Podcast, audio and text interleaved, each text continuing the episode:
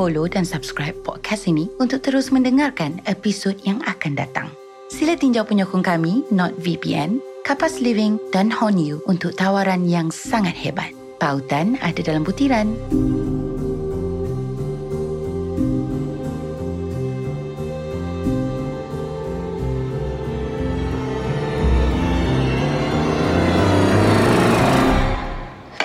Assalamualaikum. Nama saya Sarah Abdullah dan ini adalah dokumentari bersiri saya berkenaan kes yang masih aktif, iaitu penahanan 3 orang penduduk dari Kampung Batu 13 dan 3 rumah anak patung dan kaset misteri yang dijumpai oleh personaliti media sosial Ryan atau Rahman Daud. Pagi tadi, saya telah menghadiri sidang media bagi kes tersebut yang dikendalikan oleh seorang inspektor bernama Yusof Zulkifli.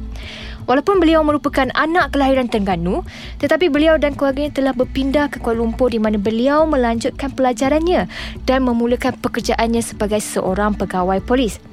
Kemudian, Inspektor Yusof telah berpindah kembali dan menetap di Besut, Terengganu lebih kurang 2 tahun lalu. Sebab saya memberikan gambaran Inspektor Yusof kepada anda semua ialah kerana kes ini dikendalikan oleh beliau. Dan saya rasa sangat penting untuk anda mengenali pendiriannya dengan lebih baik. Sewaktu saya berada di sidang media tadi, saya ada juga berjumpa dengan Puan Salmah yang turut hadir. Beliau merupakan wakil Kampung Batu 13 seperti yang kita nampak dalam IG Live Ryan. Jika anda terlepas IG Live Ryan tersebut, saya akan mainkan rakaman itu dalam video saya semalam. Jadi anda boleh tengok di situ. Sebelum saya mainkan rakaman dari sidang media tadi, saya ingin tunjuk klip yang saya rakam sewaktu saya bertanya beberapa soalan kepada Puan Salmah. Okey, terima kasih Puan Salmah kerana sudi bercakap dengan saya hari ini. Saya tahu Puan Salmah sangat sibuk kan, sebab Puan pun nak tolong 3 orang kampung Batu 13 yang telah ditangkap semalam. Sama-sama Cik Sarah. Saya bukannya apa. Saya rasa bertanggungjawab. Kami bukan nak cari masalah. Kami cuma nak pertahankan hak kami je. Sebab kawasan kampung kami ni dah diceroboh. Tetapi, kenapa kawasan kampung Batu 13 tidak boleh dimasuki oleh orang awam? Bukan tak boleh masuk, Cik Sarah. Cuma kami ni tak ramai. Macam anak beranak je dalam kampung tu. Jadi kami ni sangatlah berhati-hati kalau ada orang luar yang nak masuk dan buat hal. Kalau nak masuk je, tak apa. Ini nak buat video lah. Nak viral lah. Kenapa Puan Salmah dan orang kampung datang beramai-ramai ke rumah Ryan? Kenapa tak hubungi je dia dengan baik-baik? Sebab video yang dia cakap dia jumpa rumah anak patung dekat kampung kami tu, semua karut Cik Sarah. Nanti ramai orang yang salah faham. Ingat orang kampung kami pula yang buat. Betul ke malam yang Puan Salmah berjumpa dengan Ryan, dia ditolak oleh orang kampung? Itu saya tak boleh nak cakap sangat. Sebab kes ni masih dalam siasatan kan. Tapi bagi saya, itu hal mereka dengan si budak Ryan tu. Siapa 3 penduduk kampung yang ditahan tu Puan Salmah? Mereka semua tu jiran saya. Semua baik-baik je orangnya. Macam ni lah Cik Sarah. Mungkin kita boleh bercakap lebih tentang benda ni lain kali. Sebab sekarang ni saya nak masuk dulu. Dah nak mula dah sidang media ni. Okey, Puan Salmah. Terima kasih. Selepas saya bercakap dengan Puan Salmah, saya berkumpul bersama wartawan-wartawan yang lain. Sewaktu menunggu kehadiran Inspektor Yusof, seorang wartawan dari Harian Metro telah memberitahu saya terdapat kabar angin bahawa Kerajaan Langit kembali aktif dan mereka telah melantik pemimpin baru. Seorang bekas pegawai polis berpangkat Chief Inspector yang berusia lewat 30-an. Saya akan mainkan rakaman percakapan kami pada petang tadi. Encik, tolong ulang balik apa yang Encik cakap dekat saya tadi tentang pemimpin baru Kerajaan Langit. Oh, boleh Encik Sarah. Benda tu saya ada baca dalam salah satu artikel yang kami terbitkan pada tahun 2005 atau 2006 macam tu.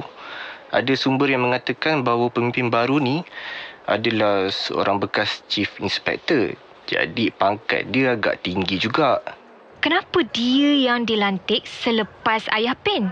Sebab utama dia dilantik tu saya tak tahu. Tapi apa yang saya tahu, dia juga bertindak sebagai pelindung kepada penghuni kampung tu. Dialah yang suruh orang kampung matikan lampu pada waktu malam kalau nampak macam ada orang luar nak masuk.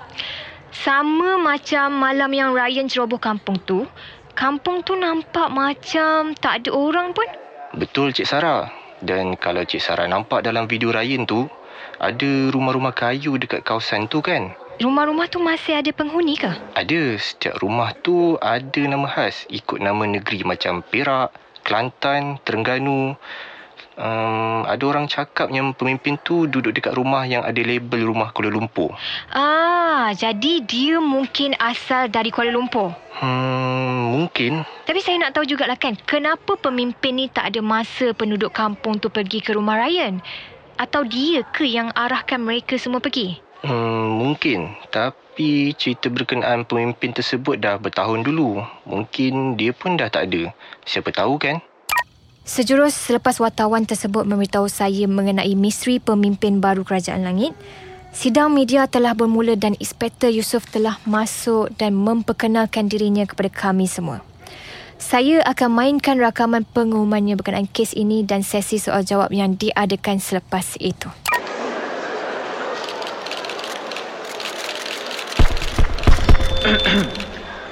Assalamualaikum.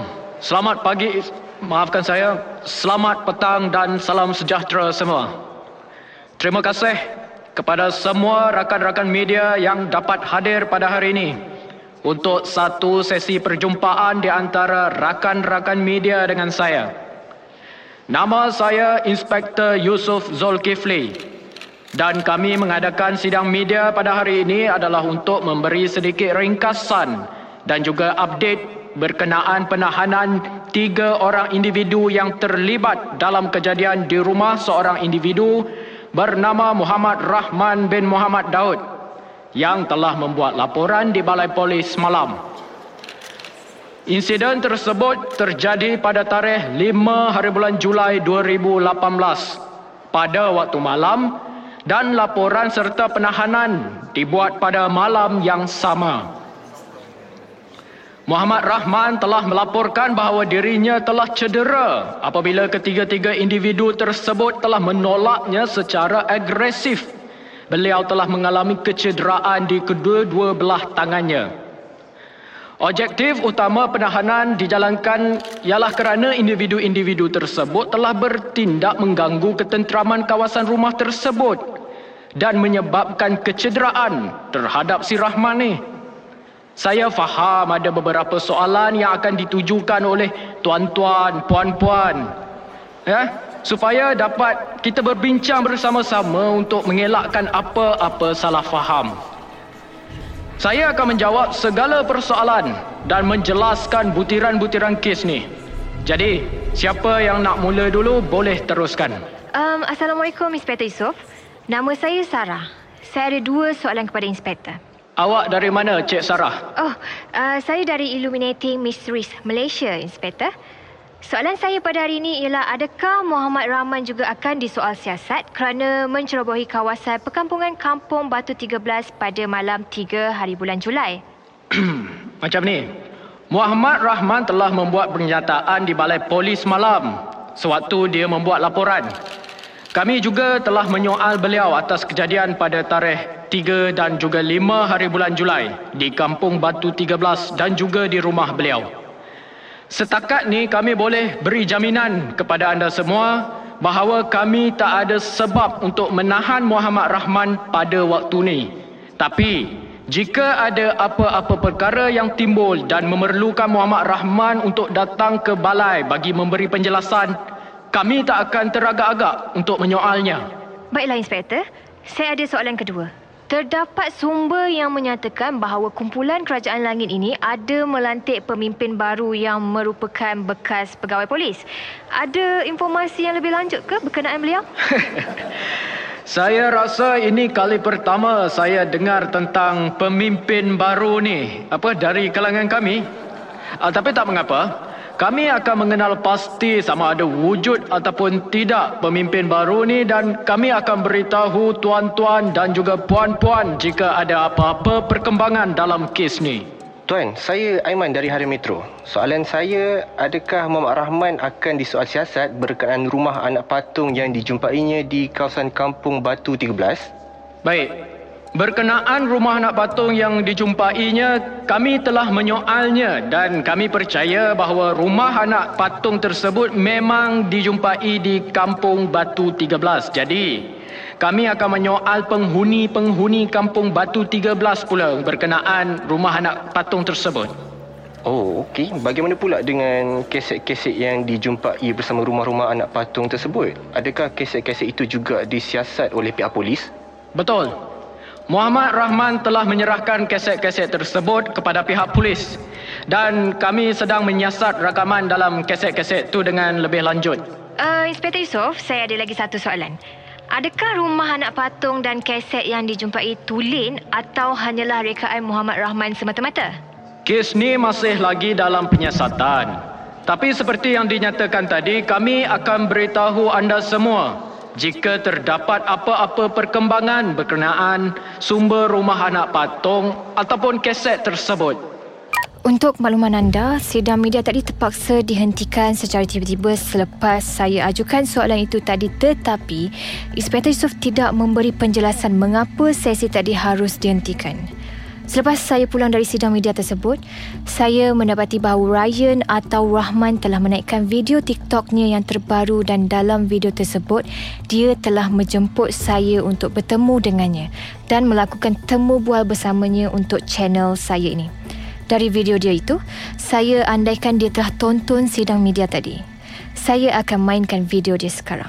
Okey korang semua, kalau tak tahu lagi pasal kes baru yang aku terlibat ni, basically selepas aku kena tolak oleh penghuni-penghuni Kampung Kerajaan Langit tu, aku ada buat satu laporan polis. And laporan polis tu kalau korang nak tengok, korang boleh check out dekat IG aku ada post kat situ. Petang tadi, pihak polis pun dah buat sidang media berkenangan tangkapan yang diorang buat dan rumah anak patung yang aku jumpa dekat kampung tu. Aku tak nak cakap banyak sebab sidang media tu pun korang boleh tengok dekat YouTube. Sekarang ni aku nak cakap sikit sebab ada benda yang aku tak berpuas hati. Ada satu wartawan ni, nama dia Sarah. Dia cakap dia dari Illuminating Mysteries Malaysia, YouTube channel dia. Dia ada tanya dekat inspektor tadi tu, kalau betul ke rumah anak patung dan keset tu memang jumpa dekat kampung tu atau aku saya saja yang buat? Aku nak jelaskan dekat sini, especially untuk korang semua, yang aku tak tipu. Memang aku jumpa rumah anak patung dan keset tu dekat sana. Dan kalau korang tak percaya juga, aku tak tahu nak cakap apa lagi. Aku pun berani cakap kat Cik Sarah tu, kalau nak jumpa, nak interview aku, dia boleh message aku. Kita set jumpa kat mana-mana. Okey? Itu je daripada aku hari ini. Terima kasih. Saya tahu mungkin all of this information is overload, but saya puas hati yang hari ini saya dapat tunjuk banyak perspektif dan naratif dari beberapa orang yang terlibat dalam kes ini.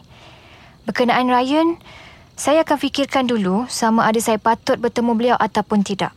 Ataupun anda semua boleh bantu saya buat keputusan dengan menulis komen di bawah. Kepada yang belum subscribe channel saya, sila tekan butang subscribe di bawah sebab untuk next video ni, kes ini akan jadi lebih menarik dan sangat rugi jika anda terlepas. Kenapa saya berkata demikian? Kerana pertama, saya akan ceritakan kepada anda tentang apa yang saya bincangkan dengan wartawan dari Harian Metro. Kedua, sama ada saya akan bertemu dengan Ryan ataupun tidak.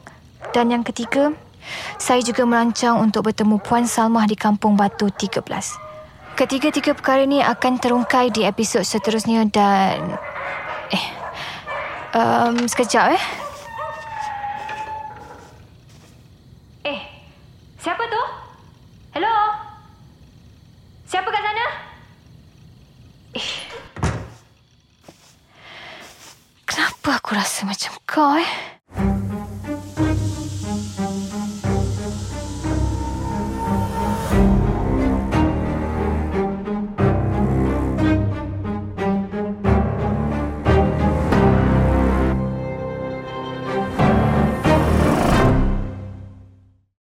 Hello para pendengar. Takut digodam atau terlepas tawaran-tawaran yang menarik? Lindungi diri dan berseronoklah dengan NordVPN. VPN menjimatkan duit anda. Ia membolehkan anda untuk membeli tiket kapal terbang dari lokasi-lokasi maya yang berbeza untuk harga yang lebih murah. NordVPN juga boleh menjimatkan duit anda apabila anda melanggan dari negara lain pada harga yang lebih rendah. Contohnya, seperti melanggan Netflix semasa disambungkan dengan server NordVPN Amerika Syarikat. Semuanya hanya dengan harga secawan kopi untuk sebulan. NordVPN melindungi data anda semasa anda melancung ke luar negara atau menggunakan Wi-Fi awam di mana-mana anda berada, dan ia boleh digunakan sehingga 6 peranti.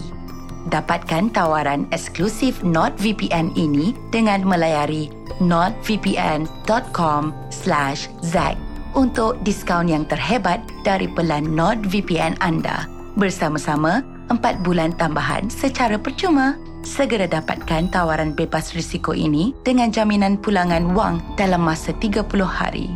Klik pautan dalam butiran.